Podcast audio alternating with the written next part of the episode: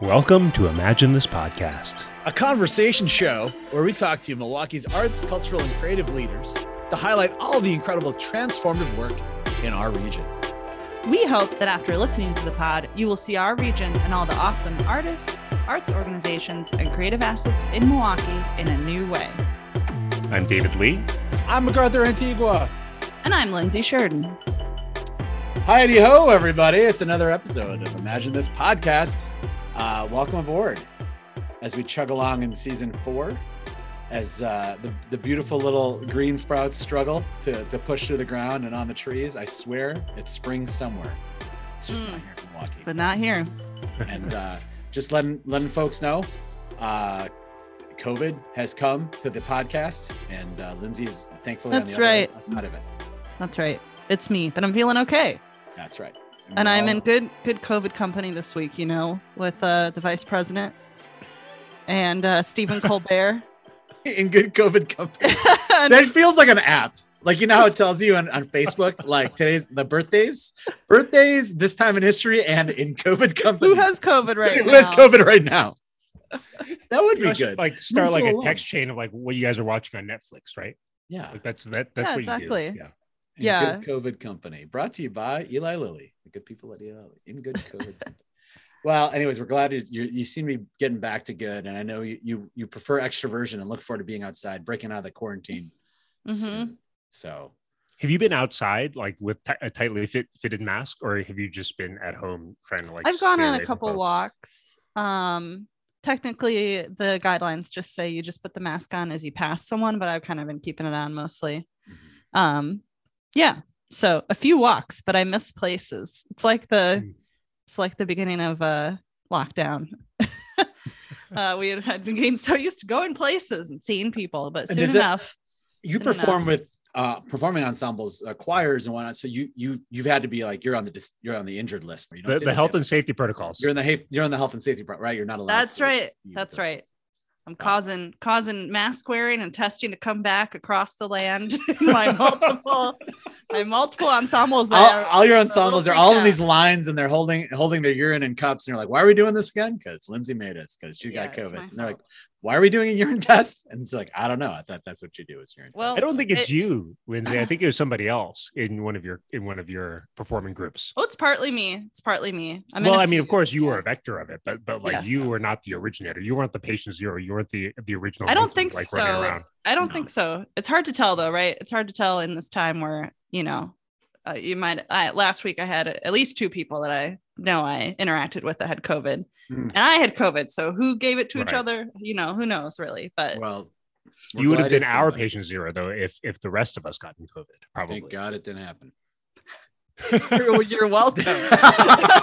Did I say that out loud? That was just was in my mind.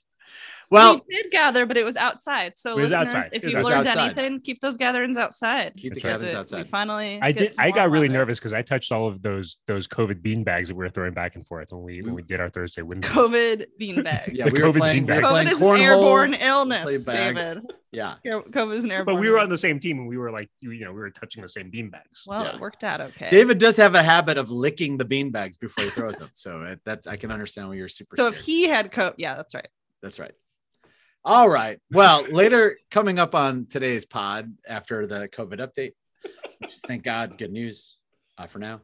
Coming up a little bit later today, we're going to have Rowan Garnett, uh, who is uh, a researcher as well as a what he likes to call uh, UX, right? UX designer, uh, which is themed around belonging, I, namely around inclusion and, and equity diversity. So we'll have him after the break. But before we get to him, and based on that theme, uh, this notion of belonging and spaces. And so let's do a quick round whip around story share. Uh, tell us about a time where you were into a new space and you sort of either uh, experienced how they tried to include you, right? Or, or what, what did they do to create a sense of belonging and what ultimately supported you in fostering a sense of connectedness, belonging. So, you know, it doesn't have to be, uh, obviously we've all sort of had a shared experiences of going to college or moving away from home and, and being away from our usual. So let's tap into that. Let's a story share about belonging. I'll start since I came up with the question. Mm. Uh, I'll, I I kind of go back to campus and I think about um, when I when I went to Northwestern, uh, they would offer these programming for new students before all the students came on campus. So I decided to to pursue it, and I did the one around community service. Uh, and so we actually lived for a week on campus, and every day we would do a different service project every day. And so what that allowed me to feel is actually a connection to the community I'd later be living in, right? And I would actually later take a job as work study in organizing service projects. So that actually gave me a running start to learn more about these organizations and and learn that, but also meeting other like-minded folk who did that. And and actually a few of them I'm still friends with with today. Like these were literally the first people I met in this new environment. And so I, I, felt really fortunate. Now there were other ones themed on like mountain biking, you know, like there there were other interests. Like it just happened to be this one happened to be around service. And uh, and what was kind of neat was that students organized it every year. So like the upcoming years after, I would actually help organize it and bring in freshmen uh, as well. And one of the freshmen, neat arts and culture story, we came in the following year was Luke Matheny, and Luke Matheny is known as the guy that accepted an Oscar. He had like a big old, like he did this lovely talk. He won an Oscar for, I think, God of Love. It was like short feature. He had like a big, big hair, and it was just an incredibly uh, beautiful speech about it. Like, it, like everyone remembered that speech. Like they never saw the movie, but they remember him. Anyway, he was in that same program mm. after. And so I don't know. I just felt this kinship. Mm-hmm. I was like, oh my God, you won an Oscar. I didn't know you were that great. But uh, anyway, so that these are the hmm. stories I'm thinking about and felt fortunate. And again, at a place like like most college campuses, it can be really hard to find a connection, find a space that you belong. And so I was I was really I felt really fortunate that they set that up for me. So that's that's one story. Mm. I'm thinking about the role of ritual in mm-hmm. cultivating a sense of belonging. Uh, thinking about a workplace that I was in where uh, when my boss got there, uh, there was some existing staff and and she was told all right something we do here is that we all have lunch together every day. We sit around the conference table and we eat lunch. And i and i know my boss's reaction was like okay like why are you why are we so insistent on this fact that we eat lunch together every day? You know because to, to her she had been in a larger systems. This was a relatively small office you know five or six people. And uh she hadn't had that same experience and found it to be like a little prescriptive to say, no, you have to, are you, are you going to leave your office now, boss? Like we're having lunch now. Um, and so, but she, she went along with it and kept the ritual. Like even as the team changed, it became, it became a thing. All right, everyone, you know, how are you doing? You're going to take a break from your work. Let's have lunch. And I do think that having that informal time where everyone was kind of forced to take a shared break cultivated a sense of closeness that then bled into other things, right? Mm-hmm. Maybe you got started talking about something that you uh uh wanted to work on together. Maybe you, you know, you learned things about what people had been up to over the weekend. Like, and then as new people cycled onto the team, then if you maintain that ritual, it was an easy way for people to just feel like they're part of the part of the pack. Um mm. that's just kind of a small example, but and and we do lots of rituals like that here. Mm-hmm. um that I think allows us to welcome new folks in pretty smoothly. Mm. Um, but yeah, that's something that's on my mind. How about you, David?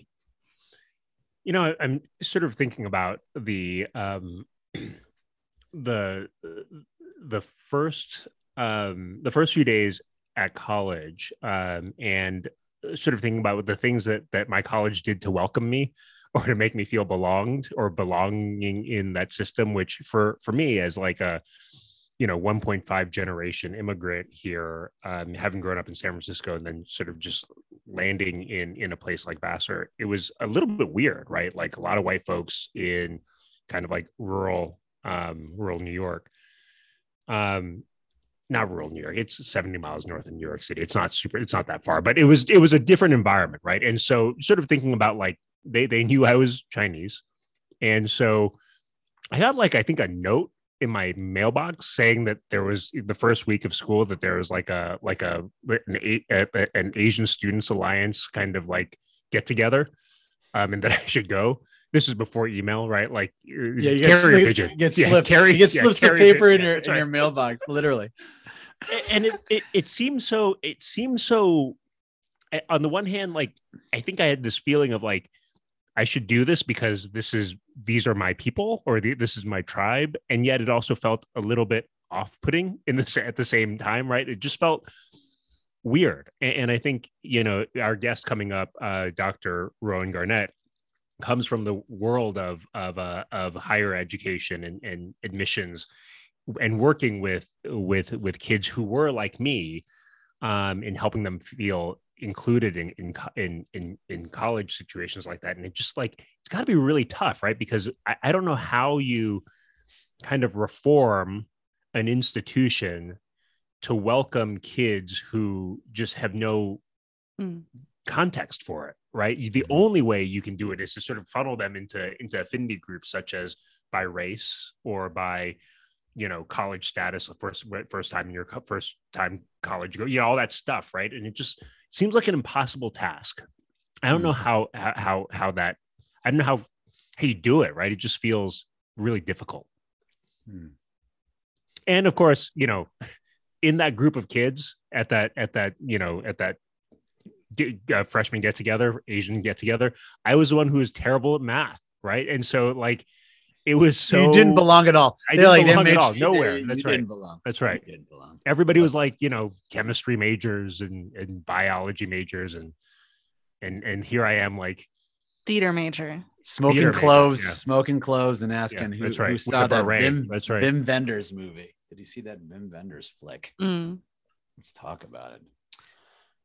Well, I, I think I think the arts, right, and culture play a huge role in the ability to to serve as a way of welcoming for folks in in a place. Um, and I know that's our work at Imagine is making sure that uh, those feel not centered get to feel centered. Um, and looking forward after the break to talk to Dr. Rowan Garnett about his work uh, in different capacities and doing that. Most recently, he was the uh, director of inclusion, diversity, equity, accessibility at the Milwaukee Public Museum. Prior to that, he was the principal and consultant for YXM Consulting, a research based and higher education focused consultancy firm. His background's in higher ed and previously served as the college admissions evaluator and research consultant at Bowdoin College in Maine. He personally would say, quote, I tell people I'm a Caribbean kid who made my way to Maine to do undergrad. And so after the break, we'll get to learn more about Dr. G.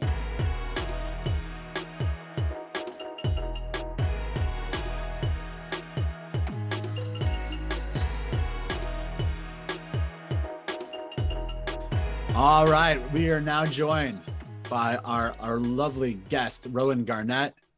Rowan, welcome to the, the virtual space. Um, we're so glad you could join us uh, and have a, a, powerful conversation today. In some ways, we've had a powerful conversation already. We're all giggling because we did some pre work on this, so, and there's like, "Wow, this is going to be a fun one." So, so the listeners have not. We're not privy to the first 30 minutes of this conversation, and now we're just popping in right now. So, so Rowan, you you I have strong belief that that we'll be able to get back to, to the level of yeah. conversation in the warm up yeah. room. So, yeah, welcome yeah. and thank you so much for joining us today. Yes, um, well, I appreciate you guys for actually having me. we always start this with everybody uh, because it, I think it's such a. I'm fascinated in origin stories. We'd love to know for you, uh, Rowan, what is a story of an arts and cultural experience that left a strong imprint on you? Um, it could be from your formative years. It could be recently, because I know I know you just put in some Netflix work lately, so it might not be recently. Uh, so I, tell us about what, what tell us about uh, an arts cultural experience. I, I, love that question. So I, if you guys don't mind, I, yeah. I've, I've said this before where what I when I met David initially, what I quickly realized was that I'd already met Mac. Um, but I hadn't, I hadn't, realized that until like I had such a great conversation with David that I was like, let me go look up this uh, Imagine MKE thing. I suddenly go look up uh, Imagine MKE and I see Mac. I see your grill um, right there on, on the website, website. And I remember telling him, I was like, man, I, I sort of like sat in the audience and witnessed Mac uh, and just incredibly energetic. I just I was like, this guy should be like a hype man. Uh, That's a, That's why we hired Mac. I yeah, needed you know? a hype man, essentially. Just on the side, I come in once in a while, I, a couple words, I emphasize, and then I step off to the side, and then I. Yeah. So I said that to say that um, we we both went through I-Corps at uh, UWM. Yeah. And when I when I when I went through I-Corps, one of the things that I actually did was um, I'd written a poetry that ah. essentially told my story.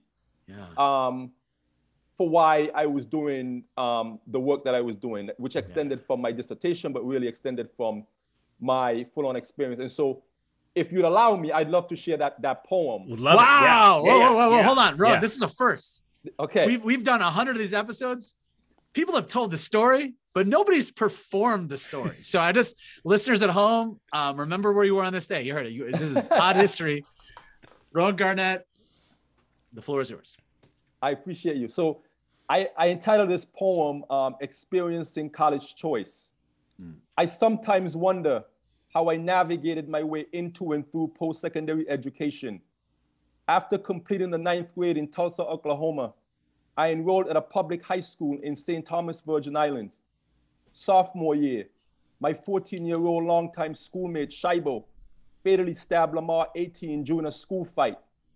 Shaibo and I were both aspiring student athletes, dreaming of playing college and professional ball. Shaibo might have received a scholarship were it not for the fight. Instead, he was charged with first degree murder and incarcerated at a youth prison. Walking home alone from Lamar's on campus memorial service, I felt the weight of my circumstances. Lamar had often conscientiously captured these feelings in poetry. Poems chanted into captivating spoken words was his musical artistry, his pedagogy, continuously schooling about our culture belonging to history, reveals systemic trappings that so many marginalized youth are predisposed and forced into taking. They slip and fall into the only visible choices. I could refuse that supposed inevitability and begin the hard work that would come from that refusal in pursuit of that ever elusive American dream of economic independence. I aspire in my artistry to tell the history of untold narratives. They dubbed me Dr. G. Mm. Mm.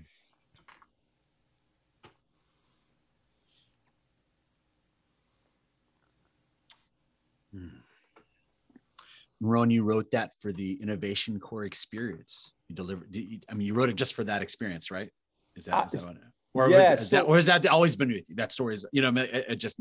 I mean, it hadn't been written in poetry. So yeah, what, what, what, yeah. what, what, it was was, um, I when I applied to graduate school, I'd in, I'd included I'd actually started my application by sort of framing it in that story, like yeah. to understand my purpose um, and my reason mm. for pursuing graduate studies. A lot of that was grounded in my personal experience, and so mm. I'd written this or a version of this a time ago, and when I um, was preparing my presentation mm. um, for this work, in fact, I'd interacted with a young man from UWM because I was invited to be as part of a panel.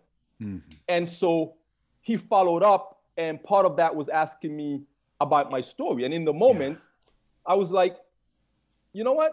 And so I took some some some old words. and I just actually put it into um, a poetry, and and that's what you know. That's what mm-hmm. came came out of it. And I I've shared this with with a, a few people, man. Maybe maybe a handful, and folks are like, that story needs to get out. And so, in coming into this space, talking about imagining in MKE, I thought, what better way to actually set the tone mm. uh, than to sort of let people know, um, you know, the reason why I, you know, do yeah. the work that that I do and that we're going to have a conversation about. And in fact, I, um, David, when I first met Megan at Ex Fabula, yeah. Mm. I I think I was under the impression, I think when I looked it up, that it was probably a spoken word kind of environment. Yeah. Mm-hmm. And so in my email to her, I actually included that that that poem. Mm. So this so Megan was actually part of the group of folks that I was going to interview. She she ended yeah. up on on a list of folks. And so when I reached out, um, Megan said to me, "Well, you know, Rowan, uh, I think we got on the phone like later that evening. It, it was like a, a Wednesday, and she was like, you know." uh, we have an event tomorrow. It's not spoken word, it's storytelling, but you're invited to come.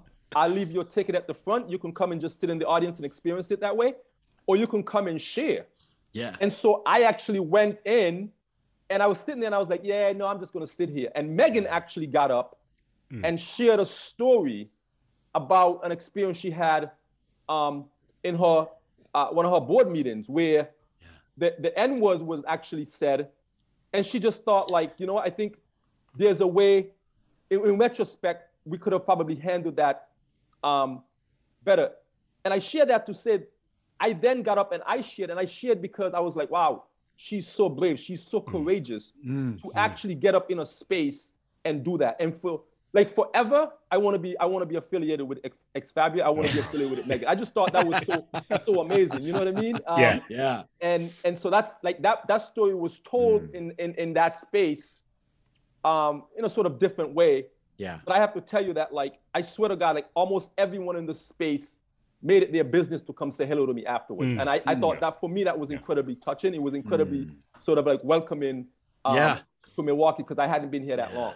Nice. So, so I have to, I have to say that that as a soon to be former member of the board of Ex Fabula, that incident that you just mentioned about the, the guy saying the N word was not in a board meeting. It was uh. it was in a it was in an event. A, a, teller had sort of told a story and and and and used the, the, the word in in a way that I think was I was there. It was incredibly shocking. And and as a obviously I think for staff, I think they were also shocked and didn't know what to do. And as a board member, I was also like what do you do? And I think that has led to um, some new thinking and some new policies of, of what the organization is going to do to ensure that if that word is used, what people are going to do in order to kind of resolve or not, or to sort of like bring it up, right? As opposed to just kind of like letting it go. Mm. Mm. Mm. Which I think shows their the, the, the organization's commitment to mm-hmm. that's right. not only creating a safe space for everybody, mm. but also ensuring that that that mm. if yeah. everybody can be there, sometimes everything can happen. And, and what do you do? And that's what it? I love. That's what Megan essentially Megan in her story was like.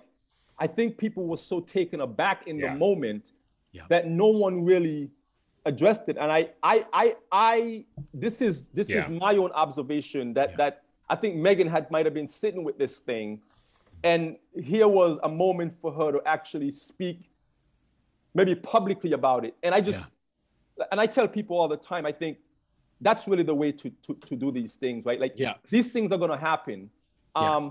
and we just have to actually we don't we don't hide them, don't hide them. Just sort of get them out there, um, because I think things happen, and I think there, there are people in spaces who care tremendously about um, you know the, the work of like inclusion and and and belonging and then these things happen and suddenly it's just it creates this like isolating experience like and no one actually uh, willing to speak to it like that's her organization so that mm-hmm. she sort of stepped in and actually said hey this thing happened mm-hmm. and i didn't even know what to do um, at the time but having time to reflect now, like it was like this is the moment for me to actually come and say, you know, and it was almost like for me, it was for for me, it was like she was like calling, um, not even just like white people, but like to just call all of us mm. to the mm. table mm-hmm. to to be wise about um, how we deal with these sort of things. So mm. um, that was like that was one of my welcoming to uh, Milwaukee. And so talking about like, you know, being surprised by, yeah. um, you know, folks who I think just really care deeply. Yeah. Um, about making sure that our voices are heard and make sure mm. we call out the nonsense that we see in the world. Yeah. So you, so you've been, you've been around. how do you, how do you get from Tulsa to St. Croix to Maine to Seattle to Milwaukee? Like what what is that journey like? Man, so I like and I appreciate that. So like maybe like unpack that that poem even. So yeah, I yeah. I um like even my deepest roots are actually I, I always say to folks like we don't call ourselves poor we just say we, we come from humble beginnings and my humblest beginnings you know what I mean came from like even uh you know St. Kitts and so uh-huh. like I have like from a, a former British colony and yeah. then was raised um, in St. Thomas, which is a U.S. Yeah. Virgin Islands, in many ways, which is a, um, you know, a, a, a, a, U.S. colony, a U.S. territory, just to be very sort of frank about it. Yeah. But when I was um, when I was in junior high school, you know, I was a pretty pretty good student. I think I graduated from my middle school and I had like a 96 GPA average. I think I was like fourth in the class, and I. Wow. was like, I think I played basketball, might have been like the starting point guard. Yeah. And my aunt, I used to go to Florida to visit an aunt of mine, and she was like, you know, Rowan. Um, in, in fact, I think she said it to my dad. Was like, I think if we actually move him off the island and bring him here to, mm. you know, the mainland, which was at the time Miami, um, you know, I think he can create some opportunities for for himself. So I go off to, you know, the, the short of it is I go off to to Miami, but my aunt then moved to Oklahoma. Wow. And so I, I I lived out in Oklahoma. I started I started my ninth grade year out there, and then my aunt moved back to Florida. But because I was already enrolled, it just made sense for me to stay there. Wow. And then after that year, mm. it hmm. was like, well, it was time to actually sort of go back, go back home. So I went back to St. Thomas, mm. and uh, and I described in that poem. That's that's the sophomore year when that that that incident mm. um, happened. And in the moment, I didn't realize it, but I was, you know, incredibly traumatized by it. I just always remembered being a kid and being like, man, I just want to sort of get out of here and change my situation. And so my senior year, my high school basketball coach, it wasn't my college counselor either, too. So mm. we, this is going to all tie into some of the, I think some yeah. of the later conversation mm. we're going to have. Yeah. But my high school basketball coach was like, hey, Rowan, a few guys before you had gone off and played ball at this college um, in, in Standish, Maine uh, St. Joe's College, a small Catholic college. At the time, it's like 800 students. And I was wow. like, well, I don't know where Maine is, but I want to go to college. You know I mean? yeah, right. So I like I leave the island and head off to wow. to Standish, um, Maine. And one of the things that I think um, it's not well done mm. is that we don't really do a good job, or institutions don't really do a good job of articulating the financial aid package that they're offering students. And so mm-hmm. it's oftentimes framed in this way like everything is going to get sort of taken care of. And in, in my case, I had a, you know, the sort of the family expected contribution. Mm-hmm. And, but, you know, there was, I think at the time it was like $5,000, $7,000. And I didn't have anyone in my family who could really, mm-hmm. could, could do that. So I, I actually left St. Joe's and decided to actually live in Portland, Maine. Mm. And so I, I, I, I, got an apartment. This first time I got an apartment with some guys who had gone to uh, to St. Joe's, and I'd worked for a bit while I was actually. So this is. I'm, I'm, sorry, Rowan. Just to, just to clarify, you had you had already got to Standish, and then had to and then realized that this was probably not going to work out for you financially. That's right. Yeah. Wow. In fact, okay. in fact, I'd gotten a letter. I think it was like it might have been somewhere in the second semester, telling me that if I didn't pay that outstanding balance, that I wouldn't, you know, I wow. wouldn't I wasn't I wasn't able to return to um, wow. the college. And in fact, the only other student in my freshman class that year also played basketball. Uh, only other black student, African American student, was from Roxbury, Massachusetts. My man Will Harvey. Um, and so both of us left left that year. Wow. Like both of us never actually returned because we couldn't actually afford um, the, the expected family contribution. Uh, the short of it is that like I eventually went back and enrolled at the University of Southern Maine, um, and I became a, um, a what I mean, what do you call it, a commuter student. Yeah. And so I was working essentially full time and and going to school sometimes part time, sometimes um, uh, full time. The part of it was that when I first started to try to enroll at the University of Southern Maine, they had said to me that the only way for me to get financial aid was for me to show my parents tax returns. And I was like, well, I'm trying to tell you that I'm the only person supporting myself. I don't have, mm-hmm. I don't have that, I don't have that support. And they said, well, unless you could, uh, you could um, prove that you're an award of the state, what you you can't get financial aid independently. And so I essentially waited until like I think I was at the time maybe like 19, and at the time to be considered a, an independent student, um, you had to be 23. So I waited until I was 23 years. I worked like a few part-time jobs at the Home Depot, linens and things, Burlington Coat Factory. Wow. Man, at one point I was working like 70 hours a week just to wow. like pay my rent and start. I started to pay on uh, on my student uh, student loan. So essentially, I, I, graduated from college, my undergrad, eight years after I actually first enrolled in college. Wow. Right. But I really wanted to do this, and then yeah. I started to work. Um, I eventually started to work at Bowdoin College in Standish, Maine, and Bowdoin is one of those sort of uh, you know, I guess what we would call elite institution, what I would call one of those very incredibly well resourced institutions. Yeah. yeah. and yeah. in my time at Bowdoin, that's what uh, I'm saying. And, and, you know what I'm saying? David, we talked about this where like, yeah. like suddenly I realized that the vast majority of students of color and first generation and low income students who were at Bowdoin were coming from these community based college access yeah. programs. Yeah. And I remember even thinking at the time, like, man, where was my program? You know, that right. yeah, been, yeah, yeah. That would have been so cool. But I had some really interesting interactions with these organizations. And in fact, one of them right out of Chicago, Link Unlimited, to give a shout out to Link Unlimited. Okay. Where I got a call one day from the counselor who literally was like, hey, Rowan, um, I think the young man's name was George. Like, when's the last time you, you saw George? And I was like, oh, I just had lunch with George, you know? And she she was like, how is he doing? And I'm like, oh, um, I think he's doing, I think he's doing great. Everything seems to be going well. And she goes, no, if we were up to him, he'd be back here in the south side of Chicago um, tomorrow if we were up to, to him. And I, I thought I'd made these, I, I bonded with these students that they tell me this. But what I was really fascinated by was the fact mm. that it wasn't the mom who called me, it wasn't the college, um, high school counselor who called me. It was this person from the college access program who had had my phone number. And again, the power of interpersonal relationships.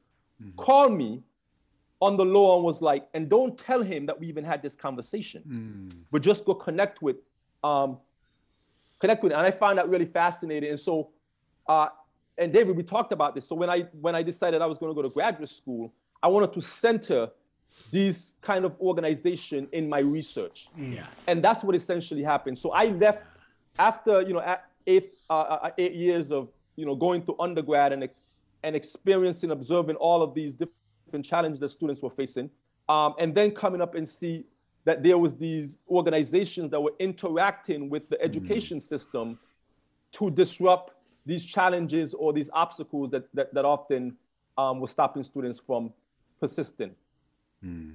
So I ended up going off to Seattle to go to grad school. And so that's how I made that transition from St. Thomas uh, to to Maine, and then went off to the University of of Washington um, in Seattle to explore these programs. And while I was there, I suddenly realized, well, it's incredibly expensive because these organizations only serve so many students. Right. For example, the organization that was in my study, I think would enroll 63 students roughly every year. And it became, a, it's incredibly expensive. So I thought, well, how do we how do we do this? And you know, in this age of AI, and that we could mm. actually build algorithms um, to mm. actually help help students. Like I've been exploring this idea of how do we build a platform, for example, and that's that's the that's the I-Corps um, exploration. Oh, Went sure. I-Corps, um, and and and have had a conversation with you know some 40 people or so, and that was one of the sort of emerging themes Got that it. came out of this was mm, that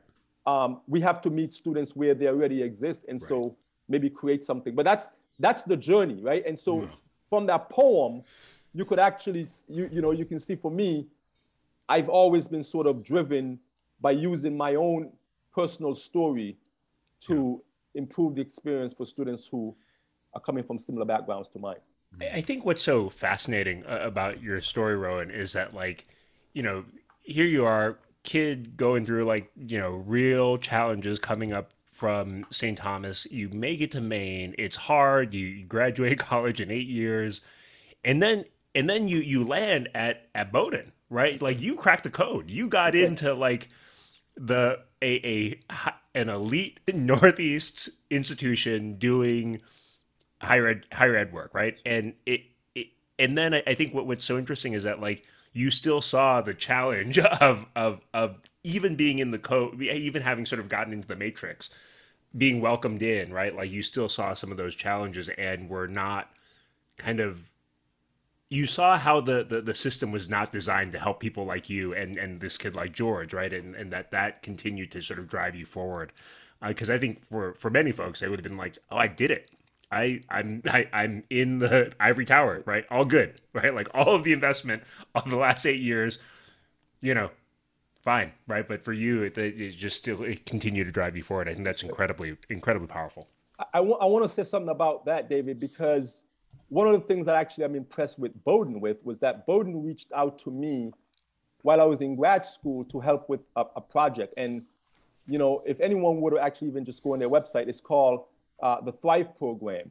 Mm-hmm. And what we did as part of that exploration, we were trying to understand like how do we replicate the community based college access mm. um, experience for students in these ca- campuses that um, haven't been designed to actually serve students.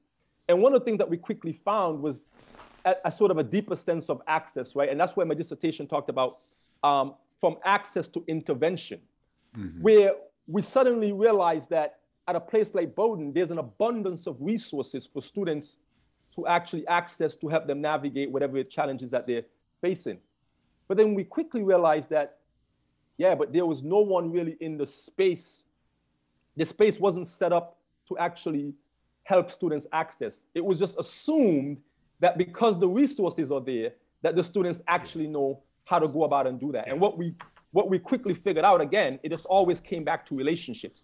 Relationships are incredibly, incredibly important. And David, I think I shared with you where I remember having an, an experience with like another student who were, I think they were like on a crosswalk and they, they, they, they found it like um, a bit jolting that the person who, like they, they were on the crosswalk and someone uh, sort of came very close to the crosswalk before they stopped.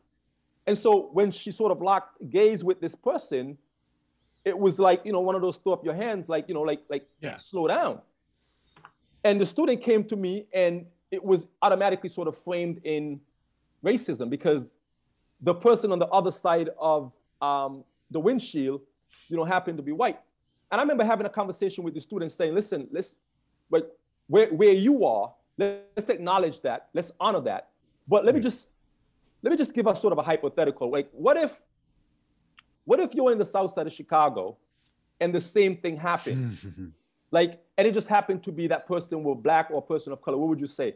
And I just have to be just very frank. I hope you guys don't mind. If, yeah. if you do, you're gonna have to um, uh, edit this out. But she was just like, I guess I just called him an asshole. And I said, interesting, right? Like, um, and so we had that we had that conversation yeah. in my office. But I share that to say that I remember for the student, yeah. it was just incredibly important for them to just even come to a space or have a space for them to actually process yeah what had just happened yeah. for them. And I think that's something that we take for mm. granted, where mm. it's not just about having the resources in the in the space, it's actually having people in the space that can connect to very similar experiences that students are experiencing to make them feel comfortable. And then students will be able to show up to spaces. David, I told you this.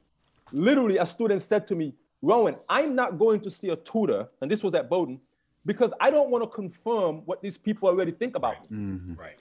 Right. Like that's really powerful. That's really profound. Yeah. That like yeah. this idea that like yeah, like to ask for help will somehow suggest that I was stupid. But what's really important in that this student, this is another student from Lincoln Limited, by the way, um, Raven Simone Johnson, literally said to me, Rowan, I was one of the best students in my high school. Right. Yeah. Like I was the student that yeah. other students came to to get help. And now suddenly I'm at this school and I'm struggling to get a C. Yeah. I'm struggling to get a C, and I, I never know what it was like to get a C before. Mm. The trauma is actually yeah. multi-level. So it's like now this student's mm. confidence is under assault. It's like yeah. I've never been in a situation like this before. Mm. I've always been the person providing support. Now I have to go mm-hmm. ask, but now I'm having to go ask a white person. Yeah.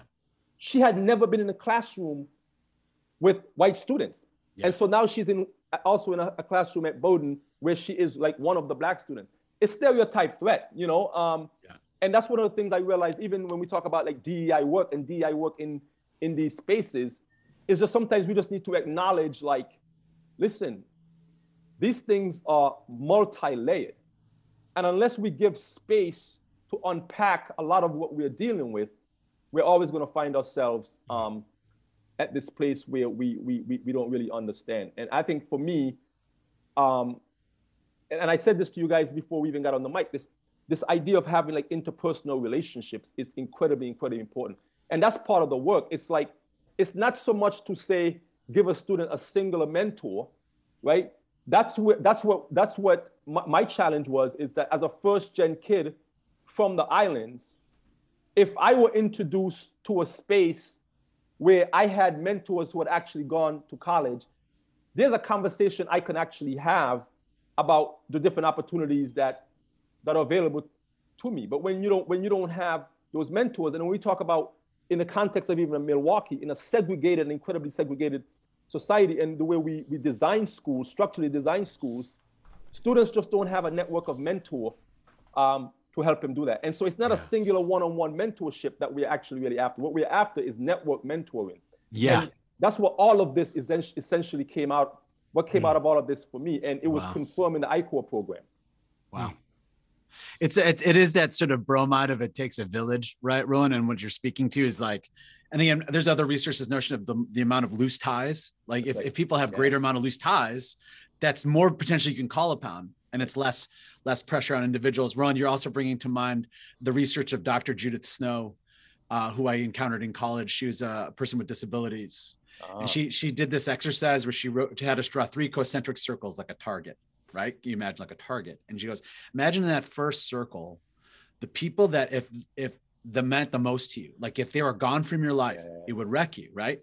Now go go one more circle, and these are people you interact with daily, and and you might be friends with them. But just but pretend you can only have five in your inner circle. Now they, they don't make your inner circle, but they're important. And then she goes, look, at that third circle, right? Go out.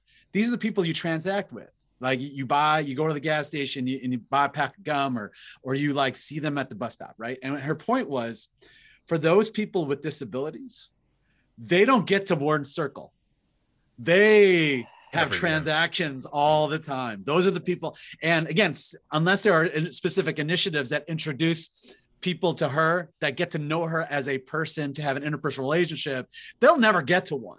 And that was such a profound lesson for me. It's it's just like wow, like I don't let people into circle one just because I'm a jerk sometimes. there are some people don't even have access to get to people, right? And and I think these are these are the lessons that are coming up from when you tell these stories, like the sort of these wisdoms that are overlapping simultaneously. That they're folks that aren't, you know, marginally the term marginalized, not at the center. That's right. They have more difficult access to to gain uh, connections with people who kind of know it, who kind of been there and that, that could resonate with. And and my last, and I've told this story a couple times, but for you, Ron, I'll, I'll share it with you, is that I was supposed to be a theater major at Northwestern, but the line to become a theater major was super long. You had to actually ah. stand in line.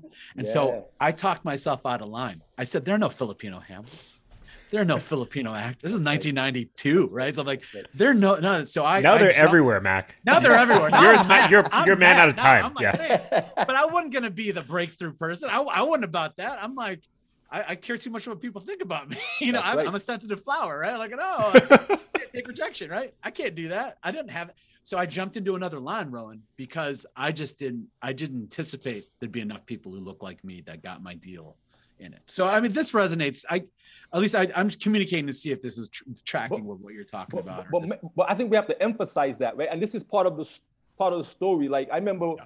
to t- tie back to even to, to to Megan. I think one of the things that even came to mind to me as I was telling the story and being in a room where multiple other people were sharing the stories. Like until you share your story, you don't really matter. Like that's where you matter. You matter mm. in your st- matter when happens in in the story that that that, mm. that you that you you tell. So so Mac, as I'm like listening to you tell that story, it's just really for, important for us to emphasize that because that's happening every day. Mm-hmm. Like they're like women showing up in like stimulated fields who's mm-hmm. like, it's like a self-selection out. Yep. Right? Mm. It's like it's like confirming what was already I guess sort of ex, ex, ex, expected. And that these things are set up to, I think sometimes these systems are set up to do. When we talk about, oh, let's let's weed out the people who don't really want to be here. And it's like, no, I don't think we're weeding out the people who don't really want to be here. I think the system is actually set up to weed out the people sometimes who we don't really actually want, uh, uh, you know, here in in these spaces, frankly, yeah. man. So like, yeah. And what happens then? It's it it it, it has a it has a long term effect because had you gone in there, what we don't know is maybe you'd have met a bunch of other Filipino kids who suddenly yeah. you know, being able to see themselves as a theater mm-hmm. major because yeah, yeah, you were. Yeah. Yeah. We don't yeah. know. Yeah. That's right. We don't. That's why this so is the darkest timeline. Your fault. That's why this is the darkest timeline. We don't know. We don't know. you know, we, we don't, but we can hypothesize that though. We can like we know that. We we know that we know that like mentorship. And again, it's it's a lot of times um, you know, I, I, I, say to people, we, we are visual learners, we are auditory learners, above all, we're emotional um, mm. learners. And so until we can find a connection to something, it oftentimes doesn't really have value. And that connection to that thing is oftentimes to another person. And so, like to your point, like even weak ties, right? Mm-hmm. Like yeah. sometimes literally just showing up and seeing yourself reflected back to you by the, just the physical appearance of someone in a space can mm-hmm. really go a long, a long mm-hmm. way. And, and and the story that I've I've shared to begin with, I, I can't pretend that like I didn't want to quit many a times, you know, like, mm-hmm. but I all I oftentimes always centered myself in that very story that um, that I shared with you guys on the onset. Mm. I, will even share this, like, because I'm I'm comfortable here now. Like, towards the end of my dissertation, when I was yeah. writing my dissertation, I wrote yeah. part of my dissertation in Milwaukee, and that's part of the reason why Milwaukee is dear to me too. Like, um, the last chapter or so of my dissertation was actually written here, and and mm. part of the reason I actually came here was because I have these really good friends who I met in Brunswick, Maine. One of them was my colleague at Bowdoin. Um, his name is Elmer Moore. And now, now the now the leader over at WIDA. That's right. You know what I mean? Elmer is like, like I think like Elmer, like, like one of these Elmer should Evers should actually like make mentor Elmer to become the governor of, um, uh, you know, if, Wisconsin. Yeah. Um, you know, Elmer is an, an incredibly charismatic, um, really kind um, and well-meaning uh, a person. I, you know, I think he's really about good stuff. But it was because of Elmer and Nicole um, that I ended up here. And I ended up here because my, scene, uh, my, my, my, my final year in my doctoral program, my nephew back in St. Thomas, my nephew um, was gone down. I mean, he, because of Hurricane uh, Maria, mm. my sister mm. moved um, uh, with, with a brother of ours in, in, in Orlando, six months into Orlando, he's violently gone down. And mm that was incredibly traumatizing for me. I share mm. it to say it brought me back to that high school experience, mm. you know, and I think that for me was sort of this renewed purpose of what I was supposed to be mm. doing, mm. um, you know, uh, in this in, in this world. And so this idea of of finding opportunities for young people who are navigating environments that, when I said they, they slip and fall into the only visible choices, like mm. we have to account for, for for this stuff. We, we just we just like, oh well, work hard and it's gonna happen. Man, mm. I work i work my tail off. Mm. Um, and I still feel like here I am still trying to like make sense of like how do I find funding to do this work that I'm I, am i am trying to do.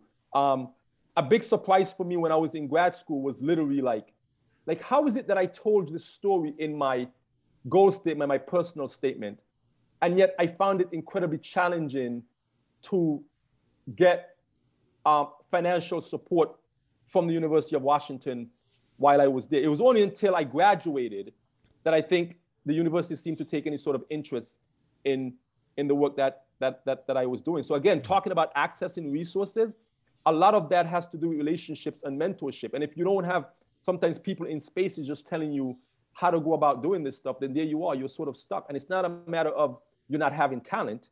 It's a matter of you not having access to other human beings to understand how to go through, go, go, go about and access the resources that you need to get done the things you want to get done. So, so as you mentioned, we we we, we went through I-Corps as well, and yep. you know, I I think we we had a we had a more kind of a we had a, a bunch of different uh, for the listeners listening at home the I-Corps program helps you sort of like sharpen a hypothesis you might have about a business proposition and so for the imagine team we had a, a number of different hypotheses and all of them were very ephemeral.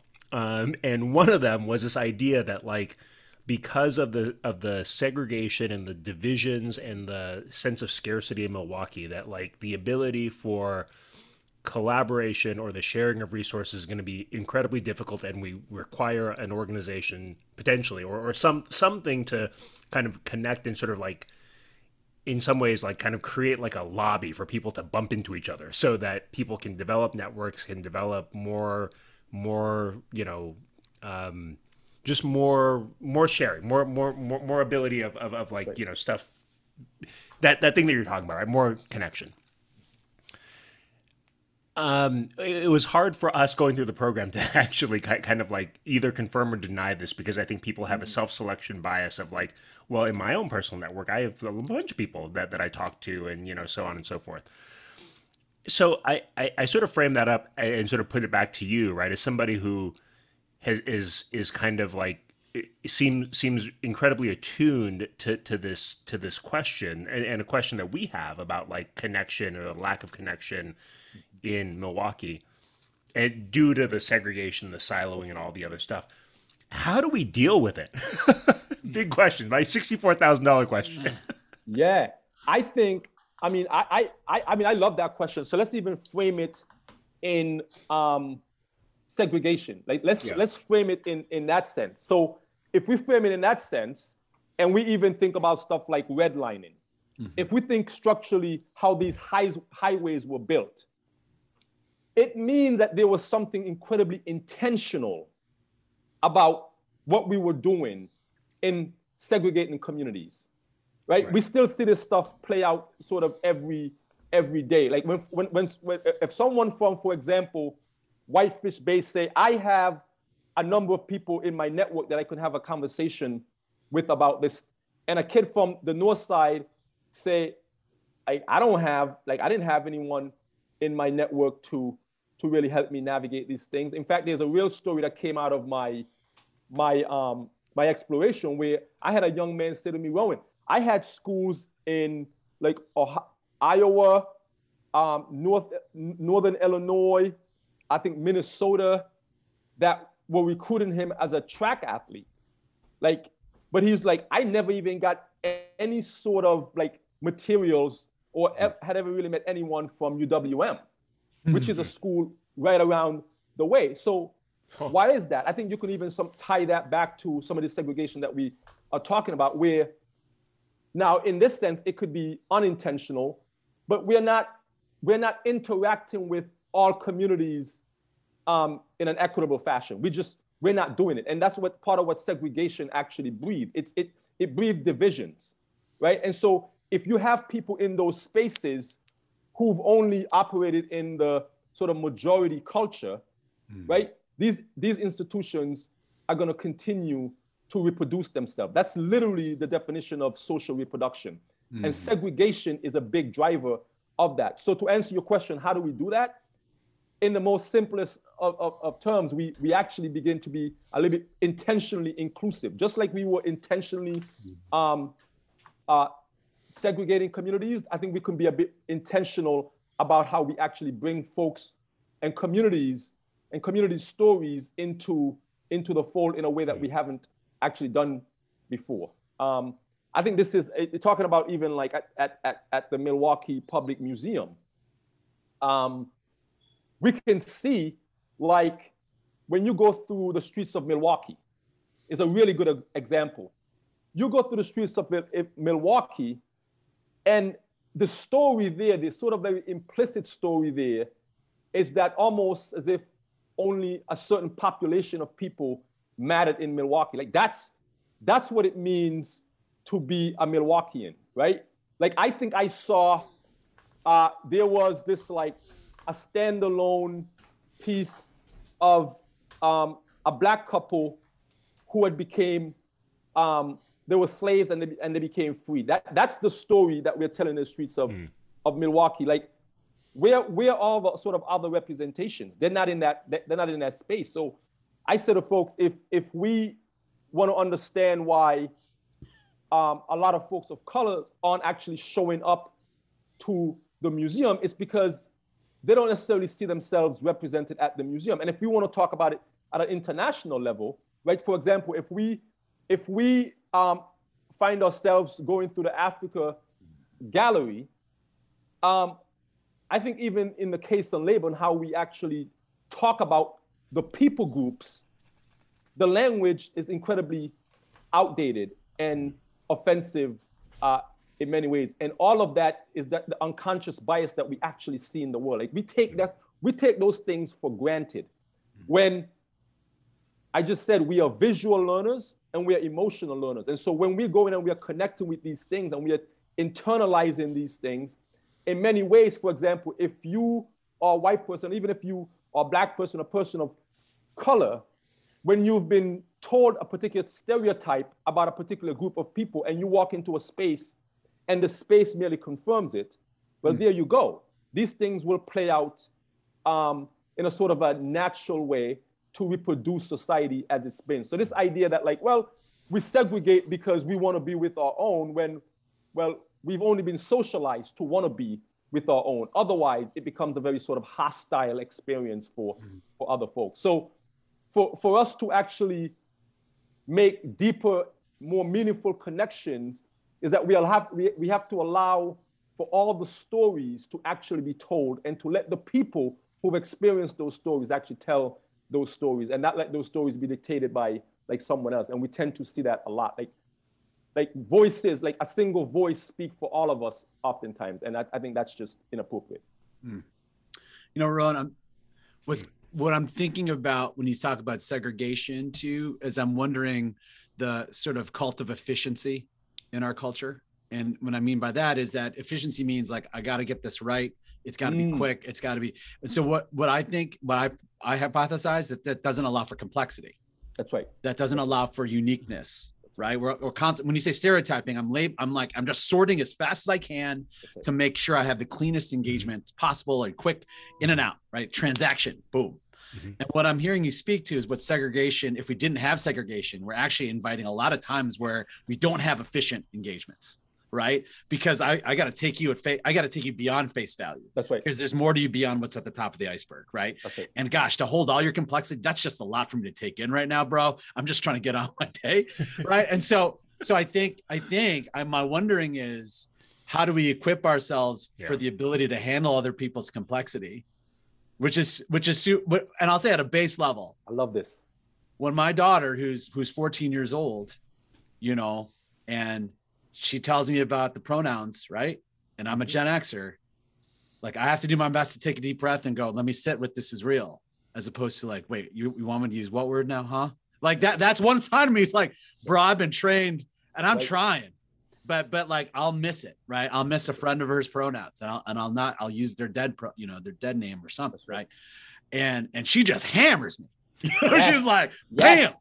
you know, like like yes. an eighth grader should. you know, no nuance whatsoever.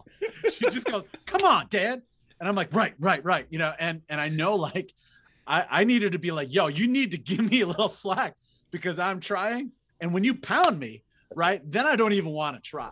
And Wait, again, it's a micro, it's a micro example, right? But I think what you're suggesting, Rowan, is like now multiply that by millions yeah. all the time yes. and that that and again I, am up for the battle right because i own it and i was like yeah i'll keep trying but not everybody wants to take that and and admittedly there's some days where i'm like man i, just man i just because i'm just yeah. getting my ass kicked everywhere else i just all right kiddo like and sometimes it goes like ah kids these days like it comes out that way it's yeah. like you know in my day just listening to erasure right. got my ass kicked like now now what? Like, wait, come on, man. Like, you got to come me. Anyway, I don't know if that resonates with your own, but that, I think there's something about this complexity. Do you need me to, to share with her that you're Captain Woke around the office? I don't know about that. I don't know about Admiral that. Woke. Maybe Major I don't know woke? about Captain or Yo, uh, listen, still Ensign. David, come Ensign on. Woke. Like, we know Mac is that dude. I'm telling you, the first time I'm like, I met you, David, and I was like, yo, and David, I, I do have to shout you, up, give you a shout out on um, uh, on, on this podcast to say like right away when I met you, I was like, I just really appreciate how you showed up to me, right? So like naturally, what that led me to do, and again, talking about connections, it's like we didn't really get real deep there. I mean, we, we know we got into something, but I was like, this is a dude who I actually want to have, um, I, I want to get to know. And then when we when we sat in what is it? No, uh, is it no ca- cafe? No, no um, studios, yeah, the cafe. No yeah, studios. Yeah. And the next thing you know, like we were like, yo, I think we could sit here and talk for like three more hours, though, but we gotta, you know, we, we, we gotta go. But I said that because then I went on the website, be like, okay, imagine MKE. And then I like again, I said I saw Matt there, and I was like, yo, I met this cat before. and this dude, like, Matt, you take up a room, bro. Like you like like you take up a room, bro. Like you like like I remember coming into like I was like, yo, who is this cat? Like if I'm ever like, and here I am doing a podcast with you, and I don't know if you can tell, but I'm extra amped. So you being the, the work person around campus, I mean around, around the office, doesn't surprise me um, in the least, man. But to that point, I just I, I want to say like I think we talked about this before we even got on we, we got recording, but it's for me is to change that framing of like even like that wokeness to like we yeah. talked about like that that those blind spots because that's yeah. what that's what your daughter essentially was calling out. And I don't yeah. know if if you haven't been called out in in life, like I'm then you're not yeah you're not showing up. Like you're, you're not, not, trying. You're not trying. Exactly. You're not, you're trying. You're not, you're, you're not, not showing up. Yeah. And, and you're absolutely right. Like the, the, the sort of the natural reaction, because it's incredibly uncomfortable, yeah. is to be like, like, what are you talking about? Like, like, like hmm. first of all, I didn't mean it that way. Well, yeah. Dad, here's the truth. You yeah. said it that way. So yeah. I'm telling you. Yeah. And this is how it landed. This is how it landed. That's this right. Is how exactly. Landed. This is how it landed. You know what I mean? So like you gotta lean in. Mac, you know what I say? Like a lot of my work is around young people, and it's it's the place where I get most humble. Like, yeah. Like I'll say something and be like, yo, what? Like I had one time my niece was like, Rowan, like no one says that anymore. And I was like, hey, like I think I said I, I used some slang and shit, and I was like, because the slang you guys use, I got all I got all defensive about it. and, and one of the things I quickly realized, I was like, yo, this is why this is why this stuff is so so humbling and so amazing. Yeah. Is that like you could honor your generation because it's incredibly important. That's the hmm. wisdom mm. that you bring to a conversation, right? Particularly yeah. when you're talking to a young person. Mm. But you're not living as a teenager right now. Yeah. So that right. means mm. you also have to to listen. And, I, and one of the things I I talk about, like in, in my in my in my research work, was I use the framing of a bridge, right? So conceptualize like what is what does a bridge look like in in human form? And in human form, the bridge is that relationship. Mm. So if we want to truly understand each other, like it means that like us building here, it might be like I might have to walk back through Mac's life in Chicago, mm. um, David life out in in, in, in, in, in Cali, like walk through your world to get a sense of your experiences. And then you do the same thing on my side. Mm. And when we come back, that's the bridge. And when we come back together, there's a better understanding of the experiences that we both have been through. And so when we show up to each other, we show up to each other with a certain kind of a different kind of empathy, if mm. you will, man. Yeah. We're like, nah, I, I I get why this person shows up in in the world that, that way. So like I oftentimes see too where I'll see these very uncomfortable situations across gender, across race, where people are even afraid to speak or make mistake. Here's the fact.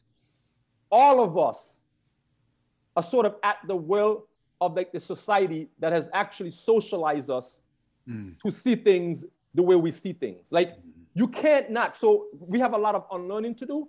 Yeah. And so if we can somehow allow for like that grace, now it doesn't mean mm. that you're staying there all the time. I had a professor in grad school who gave me some really great advice. He's like, Rowan, if you keep bumping up in the same place all the time, it's time for you to go. Right.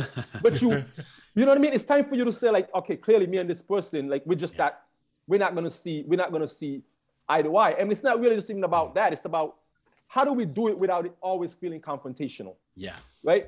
And I think like just as much as we show up talking, we need to show up listening. And I don't mm-hmm. think a lot of us do that. Like I literally see this, even as across like when I listen to stuff about critical race theory, I'm like, all it's telling us is that we're not telling the whole of history.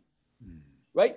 Like we can talk about Thomas Jefferson and Thomas Jefferson as a president, but we could talk if, if we don't talk about the full um, the, the, the, the, the full, I guess, like history of who he was, then actually, I guess we can say we're telling a half lie or half truth, but we're not telling we're not telling mm. the, the, whole truth. And so, mm. if we're really going to do do these things any sort of justice, we just have to be honest about like what's what's happening um, in the world. And I say to people all the time, like I I have experiences where I'm like, yeah, I'm not all the way innocent in that, but it's a percentage mm. thing, right? It's a, it's like, well, it is. You know what I mean? Yeah. Like we should always be putting weight on things as opposed to just like binary, like, well, this and that. It's like, no, all these things are happening all at, all at once.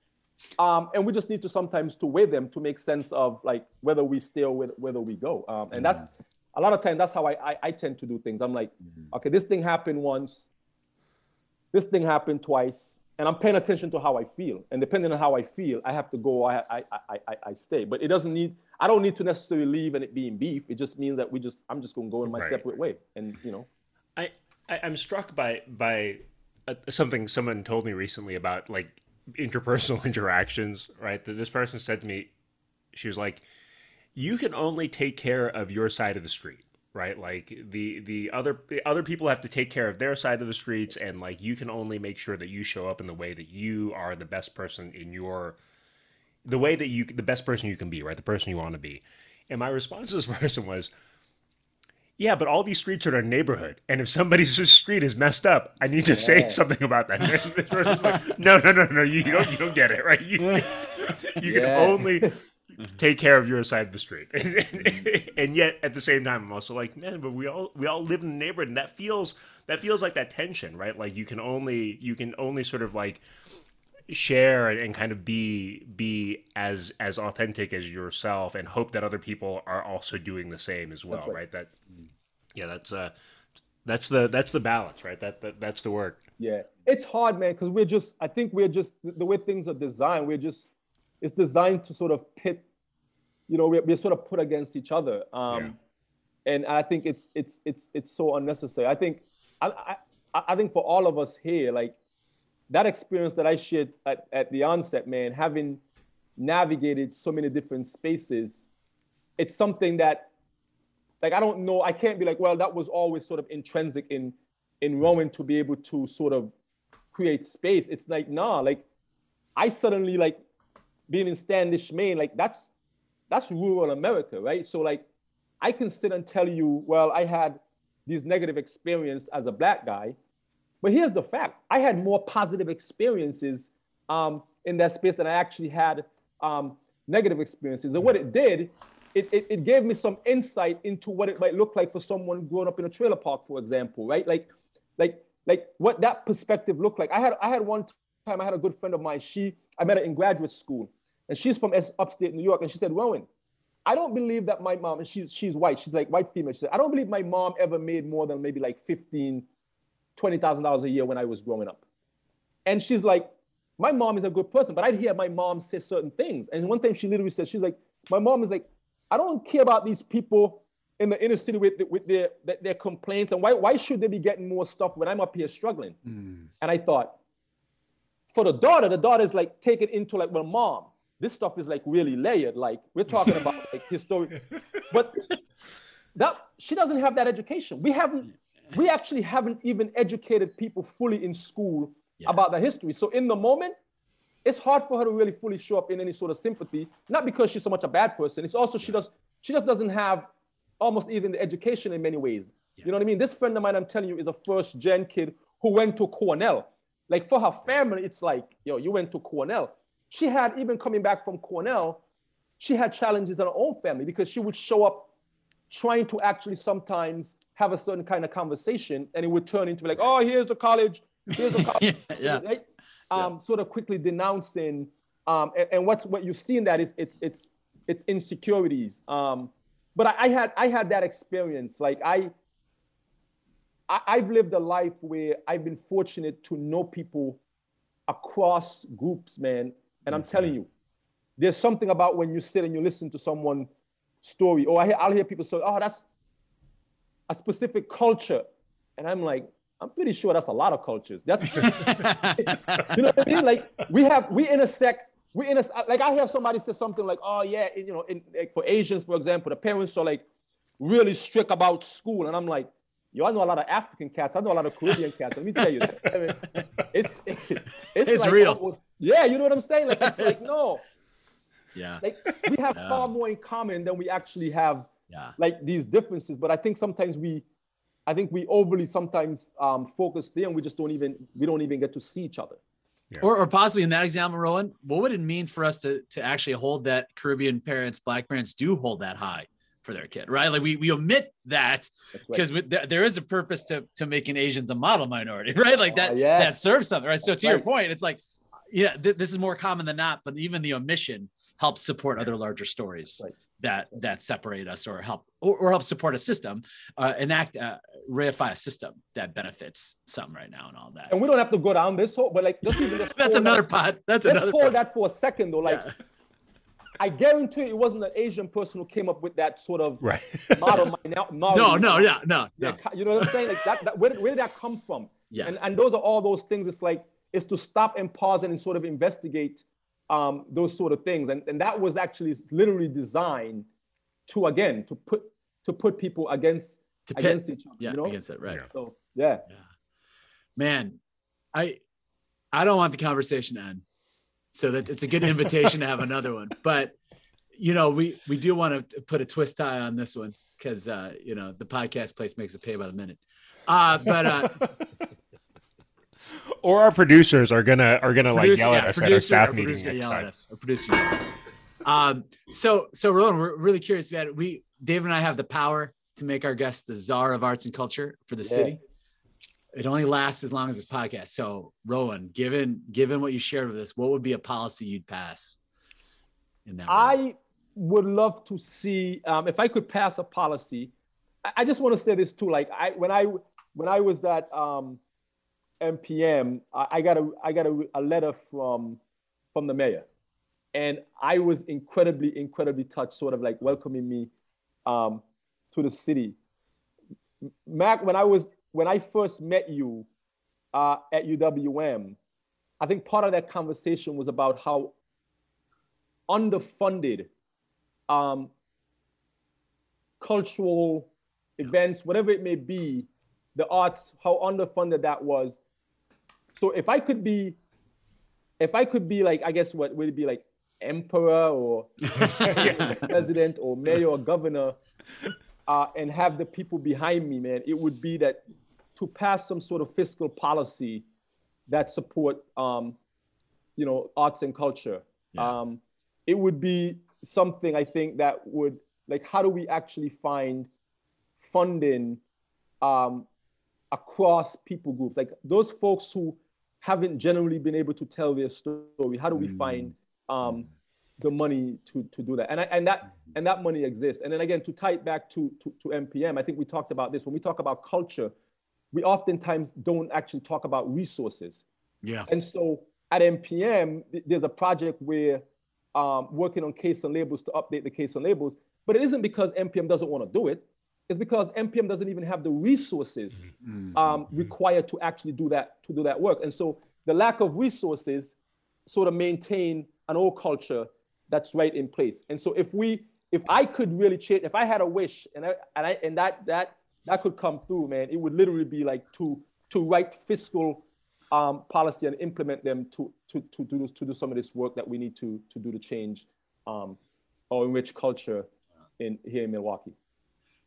Well, the power's gonna fade, but you know the beautiful the beautiful thing about it is the work will remain. Like, hey, we're on board with that. Let's let's do that after the call. Let's keep it going because I think we joined in this. Well, might say that's why we were why we were organized. That's why, why we exist. Why, yeah, why our why organization launched. I gotta say, Rowan, it's it's it was such a joy to connect with you. You know, on this on this in this podcast, I, and and one of the things that I'm struck by as as we sort of wrap up is that you know you've been talking about these terms of like diversity inclusion equity. It's like that it's the words of the day right now right? It, it's hot right now. And i think what really resonates for me when you talk about your journey it's the sense of belonging and the experience. Like that's what it is. That's right. like that's it's tangible that's right. right. and and the trick is it's in a way it's kind of subjective. It's hard to put that on like a curve you know that we could do it, kind of right? But that sounds like the work that you're trying to do is making it tangible and making it more real so that we can all talk about it and we can all create more policy if i say create laws in the ways we are with each other so that those experiences more people can feel like they're centered and more people feel like they're that's what's that's what i'm struck with that's it. and, and and and that's it. Belonging literally is an experience. Um yeah. and it's not monolithic either right? Like it's like literally yeah. So if if i walk into a space and i'm i see myself represented in that space there's my feeling of a sense of belonging. Yeah. You know, either you guys walk into the space, the same thing. Like, so it doesn't have to, like, sometimes I think people think it's like this, this fixed thing when it's like, no, um, all of us could actually experience a sense of belonging in any yeah. particular space, so long as we can actually yeah. see ourselves um, in that in, in, in that space. And that be, that sense of belonging is literally an experience, and we can create it for multiple different people. It's incredible, Ron. How can our audience find you to learn more about your work and, and, and everything else if they want to get in touch? Um, the, the, place I'm, I'm, I'm, most active is on um, LinkedIn, but like I, I'm gonna you know spend some time here uh, building out my my website a bit more. Um, so maybe I can come back on this podcast and and, and, and have another conversation about. Uh, we would love it. Oh, we would love it. What do you mean? What do you mean have another podcast? Yeah. We're gonna have a we're gonna have a podcast line. You're, you're doing right, a show. Yeah. You're, we want a show. We want the Rowan Garnett show. That's what I, am calling it now. This is a backdoor pilot to well, Rowan Garnett show. I'm for it because this we got to have more of this conversation, man. Yeah. what what is it? What is a belonging Milwaukee look? I'm, I'm pitching That's it right. right now. We got we got to awesome. get you to do this more because I yeah, I, belonging I, I in Milwaukee. Belonging in Milwaukee with, with Dr. G. Let's do it. Let's with Dr. G. Belonging in Milwaukee with Dr. G. There, there it is. Just in pitch. Hey, let, yeah. Thank you so much.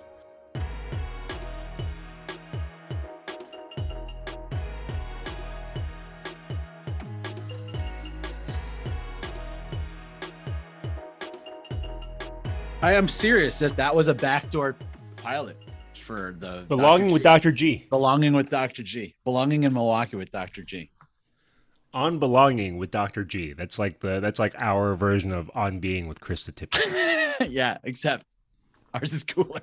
oh, I just alienated a lot of our base by saying that out loud. All right. Anyway, it's such a joy. I mean, it, it, like I said, we talked offline about it. That was juicy. We were bringing some stuff back into it, and I I I'm just like so lucky that we have him in town um to to keep thinking about this work. There was th- so that interview went about an hour ish. Yeah. Um there was 45 other minutes that yeah. didn't make it either because we didn't press record or or we stopped recording and then just kept on going. We just kept on going. We just kept on going. And yeah, and, and, one thing that I'll bring back that, that, that he said off off mic that we that didn't make it into the interview, but um, you know this he, he said that belonging sits within culture right? Like that's how you sits inside culture. That was his quote yeah. belonging sits inside culture. And like i think that's part of the the the the mission of our of our organization right? Which is how do we ensure that arts and culture is more central to the the the essential um workings of our city and how does the culture of our city and its organizations and its artists really begin to reflect um, the the residents and the artists and the creatives and all of that, right? Because that actually is a thing that's going to start to to drive towards belonging. Yeah. Yeah. It was cool. Um, and I'm looking forward to more conversations and I'm looking forward to hopefully doing more work um, and seeing how we can continue that kind of work, uh, not just in our arts and cultural institutions in town, but just as the city as a whole. Right. We'll see it when more people see that they belong in the city um, and that's that's what I'm excited about to continue that with him. You know, Dave, you know who else I'm really excited about? Who, Mac? Uh, our listeners, our growing, uh, the growing hashtag Imagine Nation. Uh, thanks for listening, y'all. If you enjoyed this episode and like to support the pod, share it around. Post about it on Soch. Uh, if you're on Apple, leave a rating and review or contact us directly and talk about it with us at pod and imaginemke.org.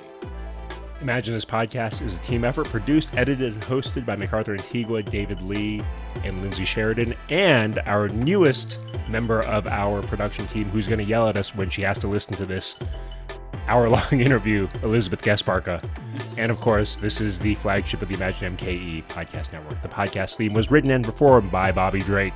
Bobby D. Make sure you also listen to back episodes of Black Imagination and Arts Forward MKE, all of which can be found at imaginemke.org backslash podcasts. To catch the latest from Imagine MKE, hit us about Twitter and Instagram at Imagine underscore MKE or Facebook at Imagine MKE.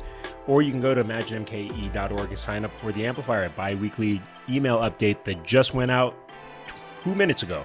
Two minutes uh, ago. You thanks again, and we will catch you next Tuesday when we have another guest coming in to talk about the great arts and culture scene here in Milwaukee. Bye.